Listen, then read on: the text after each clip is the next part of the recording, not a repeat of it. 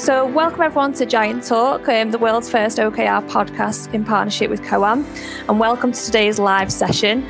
As you can probably tell, I'm not Lawrence. Um, Lawrence is currently working with a client that we both at There Be Giants work with, and the guys over at Koan work with as well, called Sunfolding.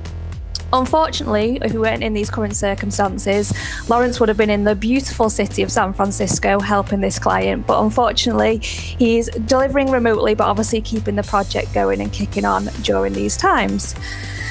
So today you've got me as your host, and I'm Jenny. Um, but before we kick off on the topic about reflection as a high performance habit, we're just going to go through some introductions with our guest speakers. So I'm going to come to you first, Roger. If you can just explain a little bit about who you are and what Be Giants do. Yes, indeed. Thank you very much, Jenny. Uh, so it's great to have you hosting today, by the way. Oh, um, thank you. Yeah, it's no problem. So yeah, I uh, I I'm, I'm the chief giant at Be Giants. I established the business um, it will be uh, 10 years on the 16th of June. So we're, com- we're coming up for a super special um, anniversary very soon. And um, yeah, we've been focusing specifically on OKRs for about the past five years. And um, we really love the work that we get to do with um, businesses that are really ambitious and keen to, uh, uh to, to, to manage their growth in particular uh, as the, as they try to scale up, so the growth doesn't uh, kind of run away with them. Um, so uh, businesses that are facing ever increasing ple- complexity, but uh, not wanting to become more bureaucratic and corporate in the process, still want to remain agile. So, yeah, we do work. I mean, as, as you just said, we do work with clients all over the world. Lawrence is working with uh, clients in in San Francisco at the moment, Sunfolding, and we've got clients in New York. I've worked, worked with a client in South Africa today as well. So, you know, from our from our little office here in Manchester, we actually have a, a huge reach all over the world. Great, thanks, Roger. Um, I'll come to you next, Matt, if that's okay. Yeah, hi, this is Matt Tucker. I'm the CEO and co-founder of Koan.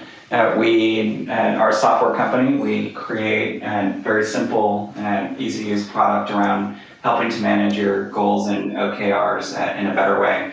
I'm particularly thrilled about the uh, topic today because one of the core um, behaviors in Koan is this idea of doing regular reflections as a team. So excited to, to dig into all of that. Um, and we, as always, love love working with you guys and creating content together, like these live podcasts, uh, as well as doing uh, fantastic work together helping out customers. So likewise, glad to be here again. Likewise. Perfect. Thanks, and, Matt and Scott.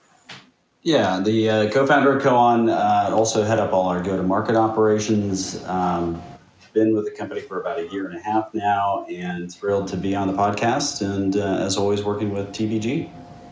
Great. Thanks, guys. Okay. Well, that's great to hear who you are and what you're kind of doing and who you're working with. But today's topic is all about reflection and using that as a key for, um, uh, for high performance. So today, I want to dive straight in and talk about the different styles of reflection. So, if Roger, I can come to you first and we can talk through maybe what personal reflections are. Yeah, so the the art of dare I say personal reflection is something which often gets uh, lost uh, lost in the uh, uh in in the tidal wave that most of us are greeted with every single morning um, when we arrive at our at our desks, whether that be at home or that be in the office. Um, and that usually takes the form of emails and such like everything that's grabbing our attention. And the thing is, if we find ourselves giving into that and and become managed by it, we find ourselves reacting to it, and that leads to the type of thinking, which is, as, as I just said, reactive, um, which is ten, tends to be fast and in, in, in instinctive. And in some respects, that might be a good thing. If you, certainly, if you're driving a car, you don't want to think too, for too long as to whether you're going to stop for that red light or not. You want to just do it but then there are perhaps more important um, uh, things like you know planning your work, planning how you're going to lead your team, um, uh, considering strategy, those sorts of things, which are best not done in a reactive way. They're best done in a in a in a more measured uh, and as Daniel Kahneman, uh, who who pioneered the uh, uh, the terms slow and fast thinking.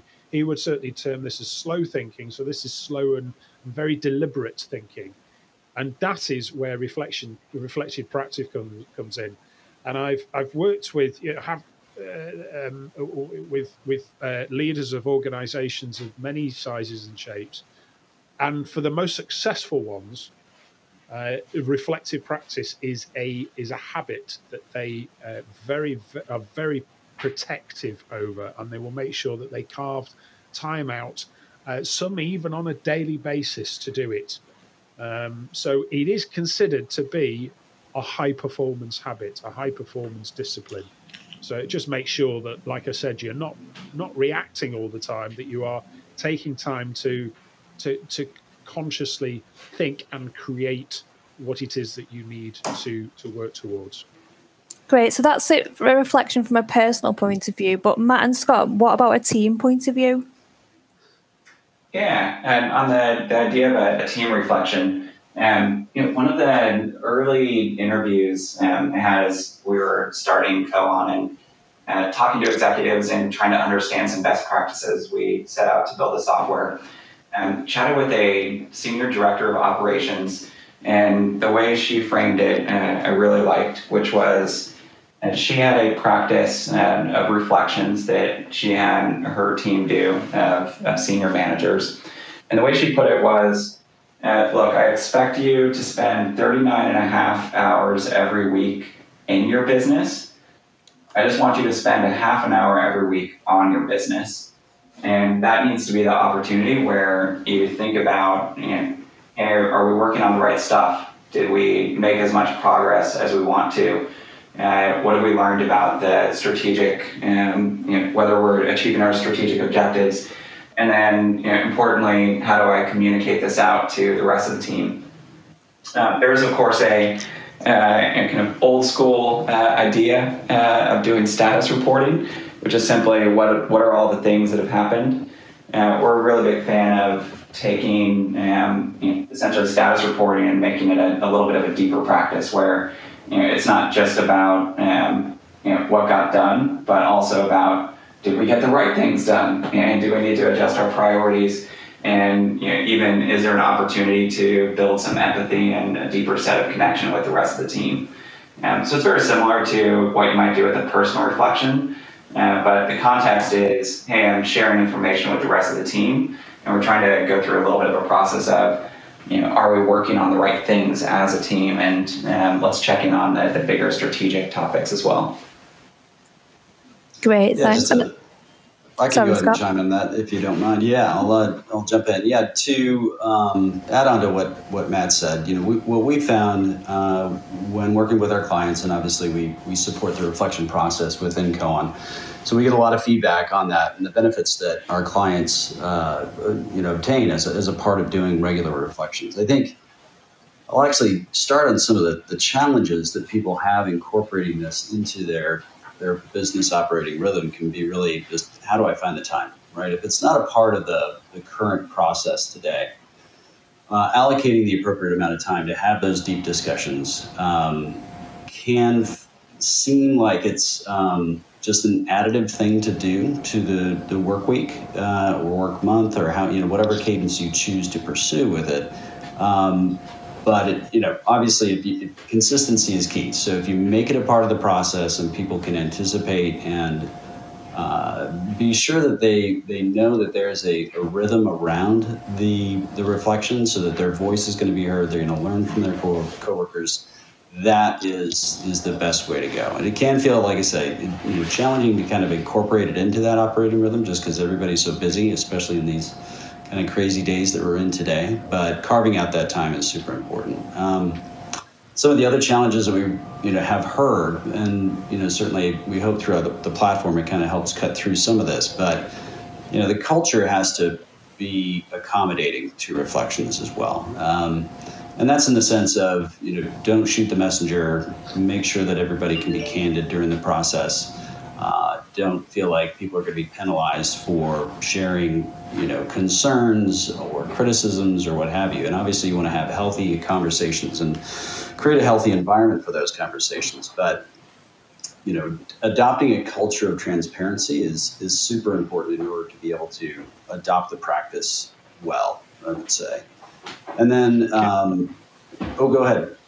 I was just going to say that's really interesting you say that, Scott, because only just this morning I was um, training up some OKR coaches in South Africa, and uh, a very, very large focus of the work that we were doing was about what, what they could do to help foster a sense of psychological security for mm-hmm. te- the teams that they are going to be working with.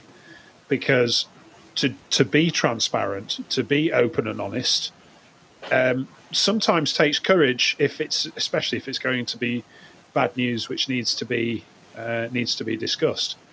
Um, and uh, yeah it is an absolute tenant of um, of OKRs that uh, uh, when you're doing something practical like for instance recording confidence levels you know you need people to be truthful so that that confidence data is is is, is robust. Otherwise it's mm. not worth it so yeah, a really really important point. That.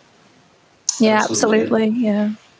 And I think um, you know, again, kind of, I don't want to harp on it too much, but the consistency is key. So if these are kind of random reflections that you do occasionally, um, in you know, four, six weeks, eight weeks, just based on current environment, or if it's just a firefight that you need to kind of gather the team around, and, and reflect on the last couple of weeks. If, if it's inconsistent, then what you wind up having typically is just the loudest, loudest voice in the room uh, dominates the conversation. But if you have a consistent, you know, kind of rhythm to it, then everybody, you know, depending on their personality, of course, and we all know that different personalities are more vo- vocal than others. But if you have a consistent rhythm around it, then it encourages everyone within the organization to share their their ideas and, and concepts. Um, and learn from each other, right? So the benefits obviously is you're learning, you're improving, um, you're you know uncovering the good and identifying potential blockers to business objectives so that you can get in front of issues before they become real problems for your business. Um, adaptation is key, especially you don't want to use all the, the typical words and that are used to kind of describe our our current environment. Um, that you know obviously is, is challenging but what we found is the reflection process for our clients has helped them be agile. Uh, everybody's having to change and adopt, uh, adapt to the, the changing environment out there and change their business objectives modify their goals in order to be effective and ensure that the team is, is focused on the right things. And know, there's a there's a litany, I guess, of I I've got a whole list of all the benefits of uh, of the insights and employee satisfaction, you know, surveys that are done that, that prove that a reflection process is a great way to go. But uh, we can't uh, emphasize it enough, of course. Absolutely, Scott. And I think you spoke about learnings there and modifying, and I'm guessing, Roger, that's where the re- retrospective comes in. Yeah, very much so. Which is the third type of uh, of reflection, and this is more a retrospective, for, certainly in terms of how we define it and use it in our in our methodology. We encourage our clients to typically on a quarterly basis look back at the process, not necessarily at what they achieved, because they should be looking at that on a regular basis through. Uh, uh, through through the, the, the, check-ins which they use to to to uh, to track progress with OKRs, but they look at how the pro- how the process of using OKRs is working for them and what they could do to further refine the refine it and develop it. So it's it's applying um, reflective practice to a way of working rather than an individual or a or a, a collective team. So it, it just goes to show that obviously reflective practice can be applied in, in, in a number of different ways. Yeah, absolutely. I think um, that's a really great point. I think just want to shift the conversation slightly now and kind of apply it to a real life situation for people as well. So, Roger, how have you seen these used, these reflection types used to great effect in sport? And I know you're going to reflect on kind of personal experience for this one for us. Well, I, I am, um, and I do have, and it's not just from competing, but I do have a, a little bit of professional insight in this because I am a, a, a qualified rowing coach uh, and I used to coach athletics a, a, long time ago, in fact. But the coaching principles are pretty much the same um, in that, um, you know, if you want a team, particularly if you want a rowing a, a rowing crew to to improve, um, it's vital that you reflect on the performance each time that you're coming off the water. And that's not about waiting until the next time you're together. You need to do it as soon as you put the boat on the rack. Was the thinking still fresh? Was the uh, was the experiences still bright in the mind? Uh, and yeah, you, that's that's when it's it's it's most uh, it's most productive to to do that reflective practice, and that's how teams improve. That's how that, and also you can do it at an individual level because obviously there's individual skill that's involved. It's not just how the team's forming. Um, but as as a coach, used I used to do it on a uh, on on a week or fortnightly basis with with individual athletes. But every single time, every single time we came in off the water, we always reflected as a team, always reflected as a crew. Um, and that was just it was just habit. It just happened. Great thing was it happened without me without me leading it, uh, and I know it happened without me even being there. So it was a it was a, it was a really strong discipline that the team had. Yeah, and it sounds like something that was natural to them as well. Yeah, yeah, it was. It was. Roger, I was going to ask you, you know, getting back to Scott's point around, um, you know, the reflection process being one where you have to have, uh, and what we talked about, that feeling of safety, but also, um, you know, a, a, opportunity for clear, honest feedback. What are some of the tips that you found, uh, even for, you know, as a in the rowing context? How do you get the the team to actually share with one another the real, honest feedback about what went well and what didn't go well, even with one another? Well, it starts before the, you have the check-ins, before you have those uh, reflective conversations. Uh, to be honest, Matt, you have to get the ground rules established um, and get everybody signed up to those ground rules. Uh, so, uh, typically, if you want open and honest conversations, that's about you know nothing's off the table. Uh, uh, every point is a valid point and should be said said said with uh, and uh, with respect and, and and and taken appropriately and so on and so forth. That we're we're uh, uh, and and to, again to go back to that rowing example, everybody was united behind a, a very very clear common goal, which was to win races, um, and there was no confusion about that. And I, th- I don't think it's any it, it's any coincidence that teams uh, work really really well when they're united behind a common goal, which obviously in in our context can be defined as an OKR, and this is where we find not just people that are used to being a team, but also new teams that might be formed from from various different cross function uh, from various different functions to create a cross functional team can really leverage the power of an OKR to give them that single single point of focus, and that shared goal can be very very powerful in in in, in gaining their commitment. And like I say, if you combine that with uh, the ground rules, establishing the ground rules first of all, um, then you're off to a good start. You're off to a good start. Okay, great. So, well, that's in the context of sport, and it sounds pretty similar that it, it would be the same in business. But so, does that translate into business exactly the same way? Uh, I'll go ahead and tackle that. Oh, go ahead. Sorry. Uh, oh, if you like. Okay, I wasn't sure if that was directed at you or Matt, but um, you know, clearly um, we work with you know, hundreds of clients around the globe that have implemented this type of process. And from an implementation from a business standpoint, I think you get a, a lot of similar benefits. And there are a lot of corollaries to the sporting world and, of course, um, the business world. Because uh, I think you touched on this, Roger. Team is the thing, right? Teams are where the hard work happens. Um, very rarely within an organization of any scale is a strategic goal or initiative, or if you're using OKRs, then an OKR owned by a single individual and contributed to only by a single individual. And um, as such, you know, I think the reflection process is really kind of the core building block is team, right? There's only so you know, practically speaking, uh, you don't want teams of more than ten or fifteen, perhaps, that are that are doing the reflection process on a regular basis. And Roger, maybe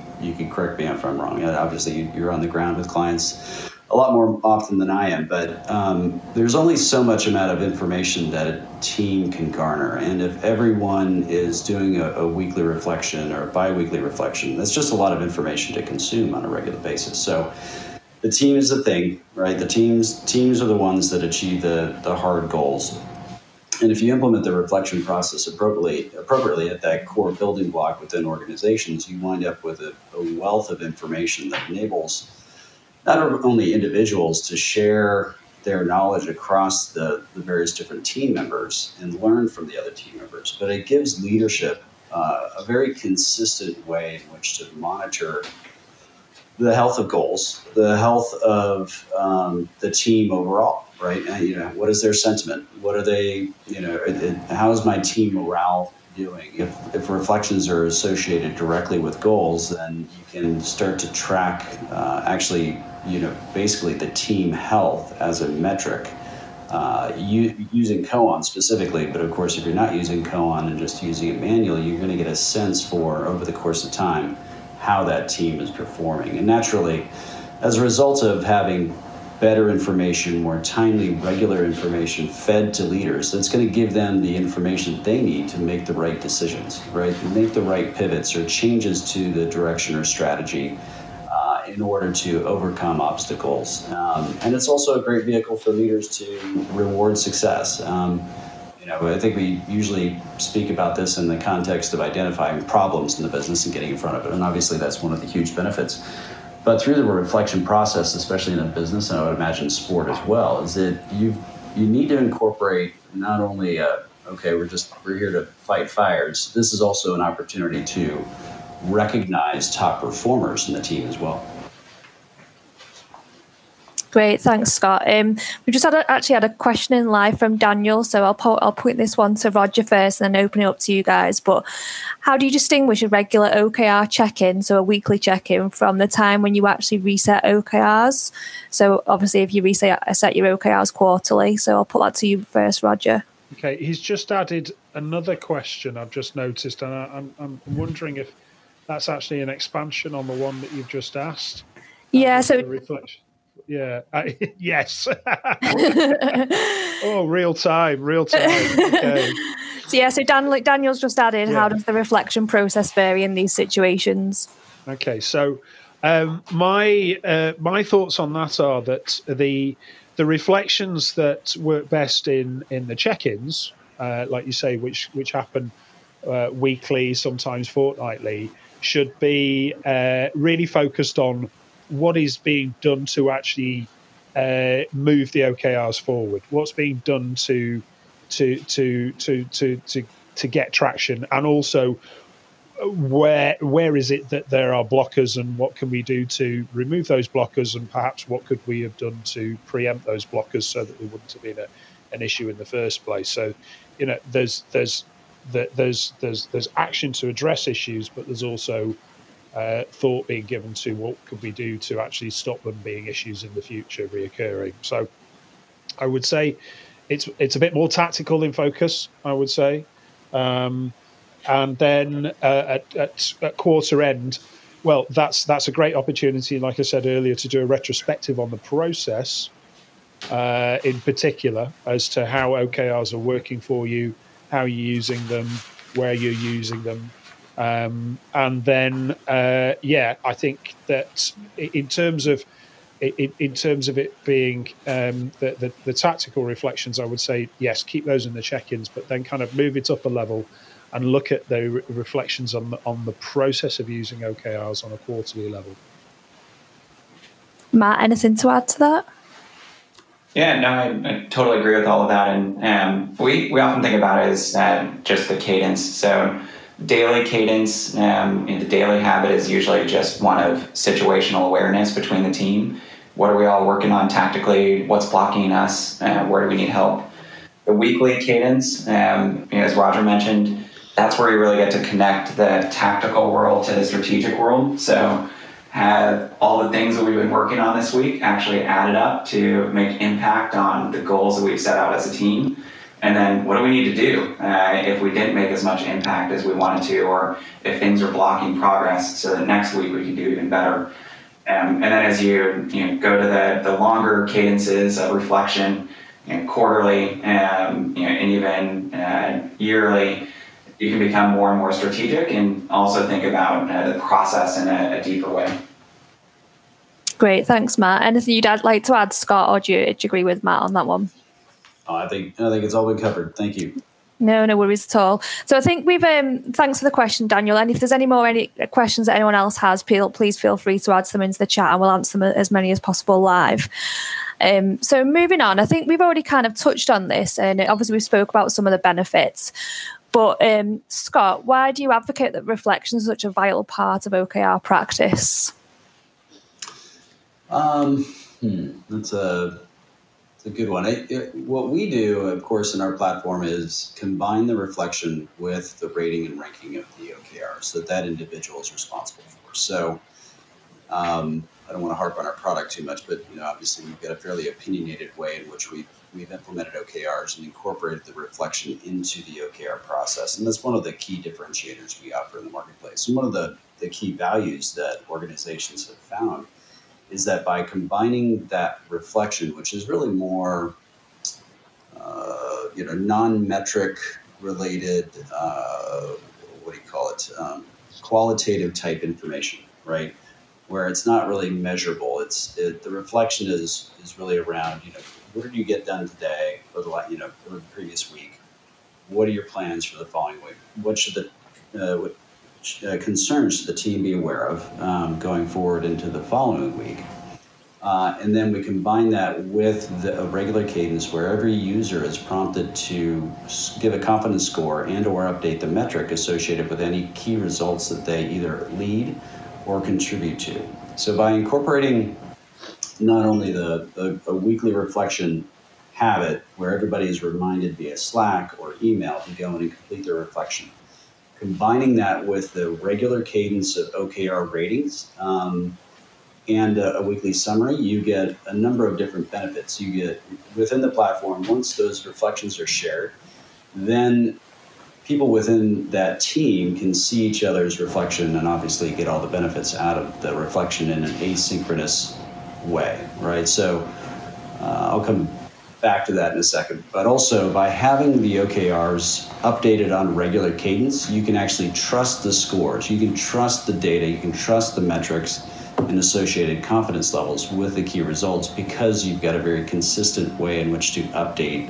that information. As we all know, garbage in, garbage out, right? If you if you get an OKR process and brilliantly written OKRs, um, but if you don't have a regular cadence for updating that information and giving leaders within the organization the information they need to make the right decisions, then the information will be mistrusted and ignored, right? And so you lose all the benefits. And one of the things I also wanted to highlight is that, you know, in, in this kind of new era of work where remote uh, employees and geographically diverse employees is just you know, that that move towards uh, remote work is just accelerated dramatically, obviously, over the last three months. And so I, don't think we really talked about this earlier, but the reflection process doesn't have to be live, right? In other words, it's actually probably more beneficial to have it as an asynchronous component to how your teams operate.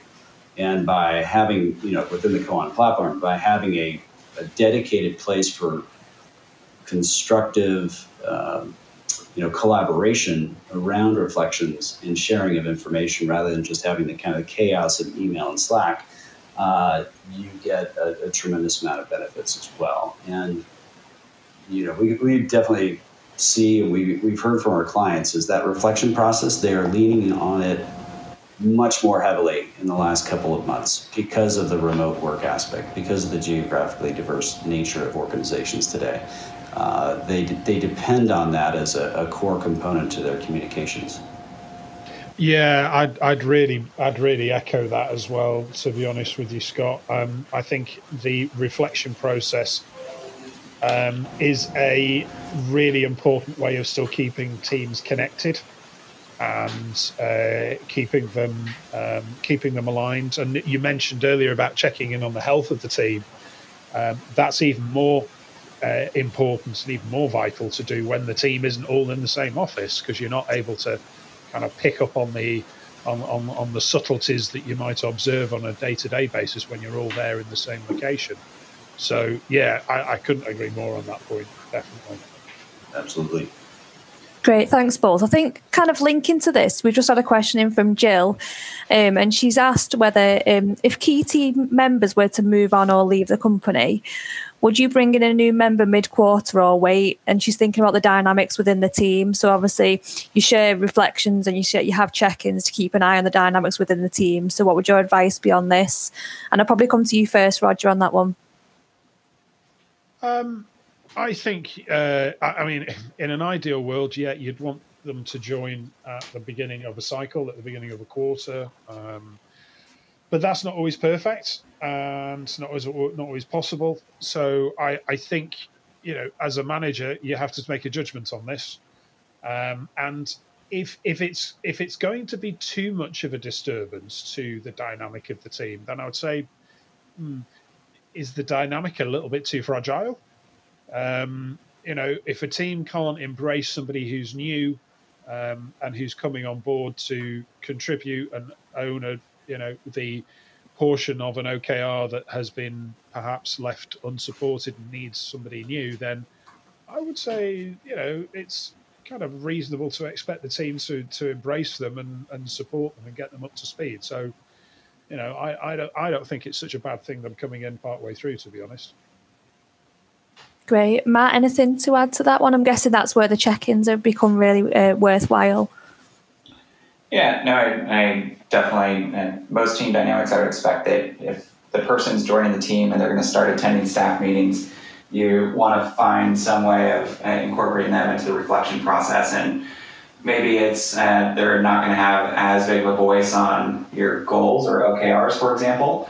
Um, you know, they, they might not have enough context to know uh, what's happening there and uh, be sharing that, but their observations about team dynamics and know, what they're working on and getting feedback as they're coming up to speed, and there there's some natural ways to incorporate them into that broader reflection process, even if the impact they're having on the strategic portion of it is you know a little smaller uh, to start, but by also giving them visibility into how the team works and the positive habits that they form. Um, mid-cycle, you know, when it's time for them to then take on a bigger responsibility as you set new goals for the next quarter, they're going to know those habits. They're part of the team, and they're ready to start contributing in a deeper way. Great, thanks, Matt. Um, so I kind of want to move on to talk to Matt and Scott more about why you chose to make reflection such a prominent part of Koan. And I think we've probably already touched on this. Um, but yeah, if you could expand on that, that would be really useful.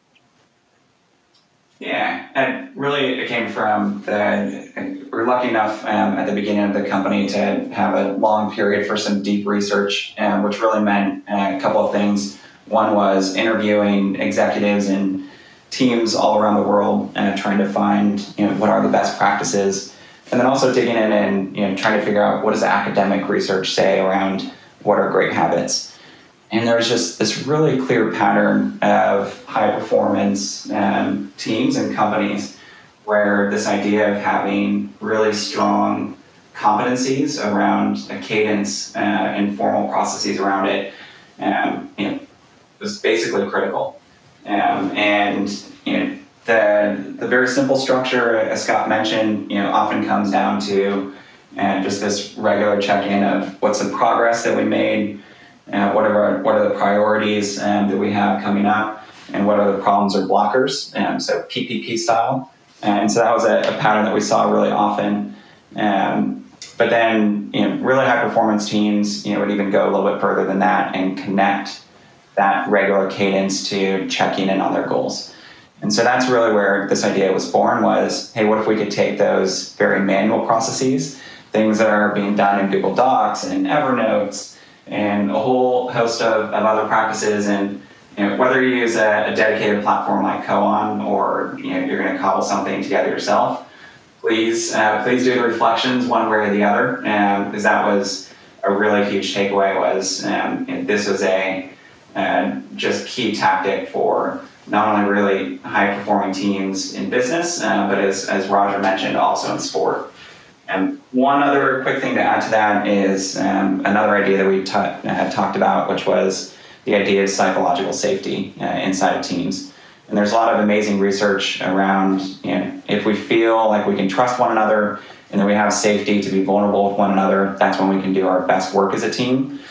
And you know, I think that would be a huge thing I, would, I try to encourage around the reflection process is can you use it as a way to build some more team empathy and psychological safety so that you actually can have really honest conversations with one another and give great feedback when you're talking about the the outcomes uh, that you're trying to achieve? And, and one really simple way to do that as part of a reflection process is just to insert um, a team a question every week that lets the team get a little bit more real with one another uh, it might be an icebreaker style question. It might be something about your personal lives. Uh, but it turns out that you know if you mix in a little bit of the personal with business, uh, you get a much better business result too. Yeah, and I think just to add to that, I think especially at the moment, going back to what Scott said, a lot of us are working from home and working remotely. So I think if you can add in those sort of personal elements as well, you, the trust that becomes a lot more transparent between the team. Um, so that's a really great point, Matt. Thanks. Um, so obviously, Roger, we know the T, the Koan um, program really well. We obviously use it with some clients and we use it ourselves. So I just wanted to ask you, um, the reflections feature in Koan, how's that allowed your clients to grow more successfully with their OKR practice? Uh, well, I mean, without um, without wanting to sort of obviously sit here and provide a, a, a huge shout out to Koan, which of course I love to do, but obviously we're not here to do do adverts. But I mean, there is there's there's a very you, you I mean, you've heard from what I've said how much of a fan I am, how much of a believer I am in reflective practice, with or without a system to support it. So when um, when we uh, came across Koan and realised that reflective practice is central to it, that's when I just thought it, it's so closely aligned to our methodology that it just makes it, it just you know it's just a no brainer. So uh, and and you know, as I've, as I've said before, it, it, reflective practice is a high performance habit, and this is what we've seen the teams that in in in our, in, in our clients' businesses really we've seen them. It's seen it help them shift into well, really shift up a gear um, for existing teams, and it's also helped new teams that have had to form very quickly, perhaps because they're cross functional and they they form just for the for the duration of a, a, a, of, of, an objective, um, then it, it, helps them actually form uh, quicker than they would do without it. So, yeah, I mean the the, the, the reflective function is, is really important. And then, as you know, as it's already been said, given that a lot of teams are, are remote and distributed at the moment, there's there's another layer of a benefit which I believe um, having the uh, uh, the reflections uh, in place really helps with because it helps it helps the person that's leading the team have a uh, have a, a, really good frequent check as to how things are going. Um, in addition to obviously the conversations which one would hope they're having, um, but it also it, it, enables everybody else to see how everybody else is doing um, because the reflections are shared across the team. So uh, yeah, I think there's there's there's plenty of benefits, and that's how we've seen that those those are the immediate impacts that we've seen within the teams that uh, that um, uh, we've used it with. Absolutely, and I think. Um, opening this up to you, Scott and Matt, really, I think, I guess you've got a whole raft of kind of client stories you could share about where the systems helped your clients to grow their OKR practice. But if you've got any specific examples of where your clients have used reflections to grow their OKR practice, that would be um, really beneficial, I think, to share with our audience. Yeah, Matt, Matt, unless you want to jump in, I'll, I'll go ahead and take the first one. Um, one of the best clients that we have is a company called New Relic. It's a, a large engineering uh, or software engineering organization, um, public company actually, based out of uh, both Portland and the Bay Area. And they, um, was kind of an interesting way in which they adopted uh, reflections and then OKRs. So they they came in to really help uh, initially kind of land, if you will, with about 25 or 30 users within a, a, relatively small part of the engineering organization. and started sharing their you know reflections primarily. They weren't using OKRs at all, and they they obtained the, the biggest benefit obviously by not using OKRs out of, out of the reflection process, and they they found it facilitated, especially a geographically you know diverse organization, facilitated that team communication and collaboration that they just were lacking. Um, if you you know, like any company that has grown incredibly quickly and been very successful, it it oftentimes feels like organized chaos, right? Where you've got a great product and you continue to hit sales numbers and grow the organization. You're, you know, at the end of a period, the end of a year, end of a quarter, you you feel good, but it also feels a little unnerving because you're not quite sure how you got there and whether or not you can repeat it. And when the this you know small part of the engineering organization adopted the practice, they they just they, they found that that team really started performing. Those actually the three teams started performing very very well and had higher levels of employee satisfaction and, and were achieving their goals, even though they weren't you know tackling OKRs at that that point on a much more regular basis. And what the rest of the organization started to observe that and say, we want more of that, right? Um, so we've, we've grown very dramatically within the engineering uh, organization at New Relic and product management. And uh, they have started layering in more of the OKR process into the reflection. And they just, uh, you know, to, to hear it from their own words, it just, it helps eliminate this kind of air of, of organized chaos and helps them, you know, get the information signal they need in order to make the right decision decisions as leaders and, and pivot the business accordingly to the, the current situation. And um, it was just a, it was a, a, communication gap. You know, they had Slack, they had email, they had shared documents, they had Confluence, they had all the different tools at their disposal, um, and yet none of those were structured enough to really enable them to get the information they needed um, on a regular basis. And so that's that's just you know one of the, the great examples that we've seen. And, you know, and yes, they're using the OKR methodology. Yes, they they have really adopted it and love that. But I would even say to this day that they, they find more value out of the reflection process um, outside of the OKRs, or maybe equal to the OKR you know methodology itself. Uh, Matt, do you have another good customer story to share? Uh, share? Yeah, a few stories to share, and um, and maybe just uh, in stating the, the obvious thing um, you know, as part of the, the context of this whole conversation. You know, in, in previous podcasts together and, and in some content we've written together, uh, we all talk about how one of the biggest fail cases around OKRs is uh, this idea of set and forget. Um, so you get together, there's all this energy put into uh, crafting your goals, and then nobody talks about them again for the rest of the quarter, and you don't have a cadence of, of checking on them and, and uh, knowing whether there's progress. And therefore, the goals really don't change the behavior of the team. And ultimately, that's a lot of uh, what we're looking for out of this reflective process is uh, by forming these positive habits, by regularly checking in on progress, um, you avoid uh, set and forget, and uh, the goals become much more attainable, and they actually affect the behavior of the team. Um, some of my, my favorite customer uh, stories and, and, journeys we've seen, um, and we've had examples where people started with the reflective process and that's led them to uh, more officially um, embracing goals and OKRs. Because uh, it turns out, you know, if you're having regular um, conversations around the strategic outcomes that you're trying to achieve, that you, you take those strategic outcomes more seriously. Um, and then uh, one thing that we, we really love seeing is when teams take this idea of a reflective process, but then really tailor it to work well um, for their own use case.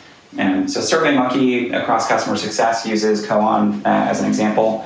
And one thing that they've customized, uh, they've added a, a, custom question as part of their reflective process, um, which is, you know, what are some important customer stories from the week? And just sharing those customer stories with one another and giving that visibility is uh, a really amazing way um, to you know, make the reflective process uh, suited well for them. Uh, we've had another team uh, at a large company where uh, it sounds a little bit weird, um, but every week they really like to share with one another, um, you know, the progress that they're making around their exercise commitments. Um, definitely nothing that uh, we recommend out of the box. This idea of you know making the reflective process really fit the culture of your team and be that opportunity for deeper connection between team members, you know, whatever works. Um, that's going to actually have outsized impact on your OKR process too. Great, thanks, Matt. I'm not sure we'll be taking on the exercise one straight away, but it's a good idea. um, so, obviously, we've discussed reflections throughout the session and we've kind of talked about the benefits. So, for our listeners, what reflections do you advocate that they should start to do personally? And I'll come to Roger first on that one. Oh, personal reflections. Mm-hmm. So, uh, I mean, this is like I said, you know, right at the at the beginning this is about having the discipline just to slow our thinking down a little bit and make it a little bit more intentional than reactive. Um, so the first thing I would say is actually put some time in for this. Um, doesn't necessarily. I mean, if you can if you can manage to do it every day, then fantastic. You'll certainly see the benefit from it.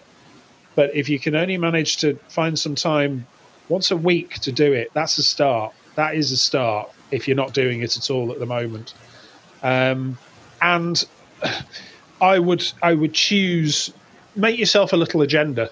Make you know put yourself a little list of things which perhaps you've been trying to grapple with for a while, but actually you just want to have some intentional thinking time.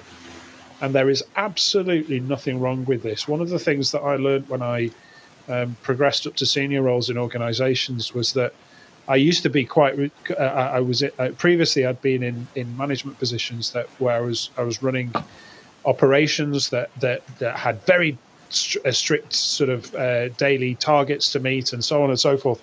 And so therefore, it was all about what you needed to do to ship it. Just do whatever it took to ship it, ship it, ship it, ship it, right? And then uh, as as as as my as I moved into more strategic roles I had to adjust as I slowed down my decision making, but that kind of felt like I wasn't doing my job as effectively. Mm. But actually, it's what is what was required. That was all part of my growth. So, yeah, I would say uh, take the time to pick out one or two things which you have been um, grappling with and perhaps haven't quite worked through. Uh, give yourself some intentional thinking time where you you know make sure that the phone's on silent and that you you know you switch your outlook off and um, uh, and go and put yourself somewhere where away from your desk as well because thinking time at your desk isn't the, isn't the greatest place to be because the the environment can make a big difference. It can free up your thinking if you're actually somewhere else other than the place where you do most of your reacting yeah, if that makes sense. Absolutely. I think as well, if you say, like you say, when you sat at your desk, I think there's so many distractions as well. You don't actually have that clear space in your mind, do you, to reflect? Mm-hmm. Um, so, Scott, I'll come to you on that one as well next, if you don't mind. So, what um, reflections would you advocate that our listeners should pick up personally? You know what? I, I don't want to do this, but I think I'll punt it over to Matt because I, I think he's he's definitely much more of a, a reflection expert, especially on the, the personal side um, where I've, I've primarily engaged in the reflection process in a, in a business context at the team level or company level. Sure, Matt. Um, yeah, the, I, I, like what, what Roger said. I think um, you know, there's a lot of different uh, specific methodologies out there that um, you know, listeners might look at for personal reflections, and I I'm a fan of there there being um, some lightweight structure. And so, you know, it might be, you know, hey, every week I'm going to review what I thought I wanted to get done um, versus, um, you know, what I did actually get done. Uh, there's another really great practice of just reviewing how your time was spent um, and you know, making some choices about, well, did I want to be in that many meetings? Um, did I want to spend uh, time on you know, topic X or Y? And especially as you become uh, an executive in your career and where you're spending your time, you know, there's always massively more demands and more meetings you could be joining. Uh, so I'm a huge fan of um, this with this idea of personal reflection, uh, thinking deeply about um, where do I want to spend time and what choices and changes can I make to spend my time differently. Great. So I think there's some really good tips for our listeners there on personal reflections. But how can managers encourage the practice of reflections within their team? So bringing them to a team reflection rather than personally. And I'll yeah. put that to you, Scott, first. Thanks.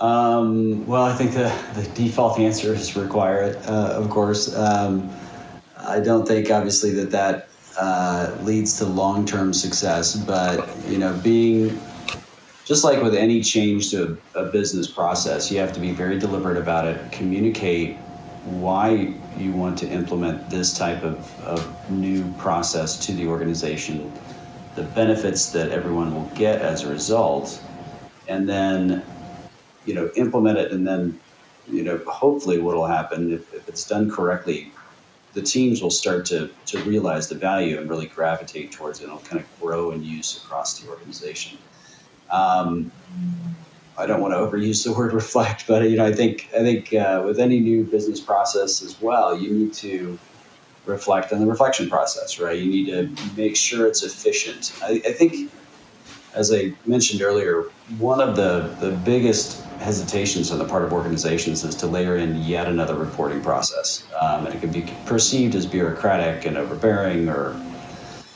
I don't know, even micromanaging um, and you know, obviously, we've talked about all the benefits from a collaboration standpoint and team information sharing and insights that that you know are you know definitely benefits the organization that you know achieves by doing that. But you know, communicating that to employees the first time around is going to be is going to be tough, and we and we've definitely encountered that with our clients as well.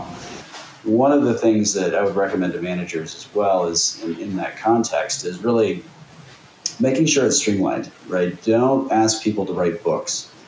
Don't ask, you know, don't ask for anyone to spend, you know, maybe more than a half an hour a week uh, completing a weekly reflection.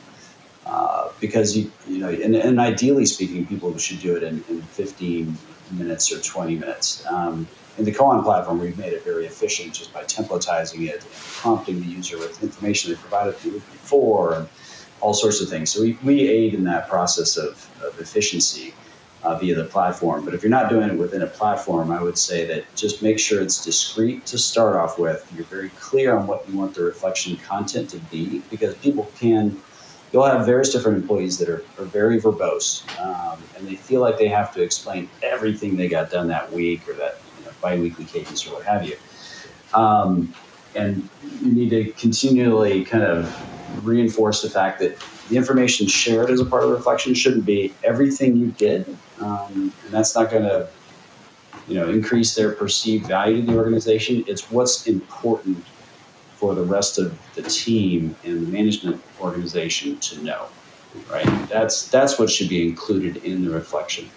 And uh, if you if you do that, then obviously that leads to efficiency. They don't have to write books, or they don't feel compelled to write books every week uh, and you and you get a very efficient process that's adopted more readily.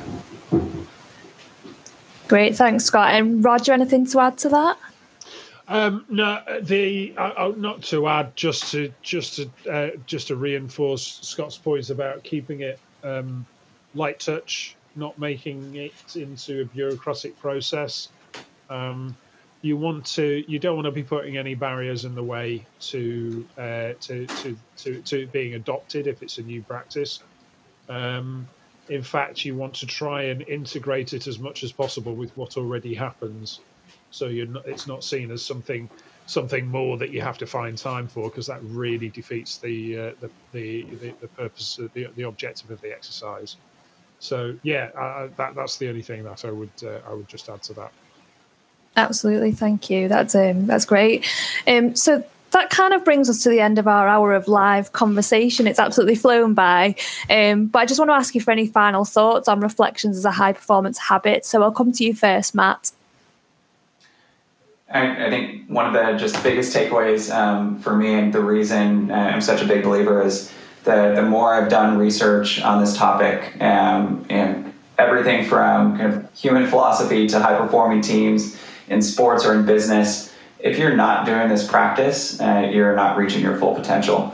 Um, and so find find the flavor of it that works for you. Um, but this is just a, a critical part um, from agile methodology uh, to, to everything else. um, you need to be thinking about this process and finding ways to incorporate a, a reflection uh, practice into your teams.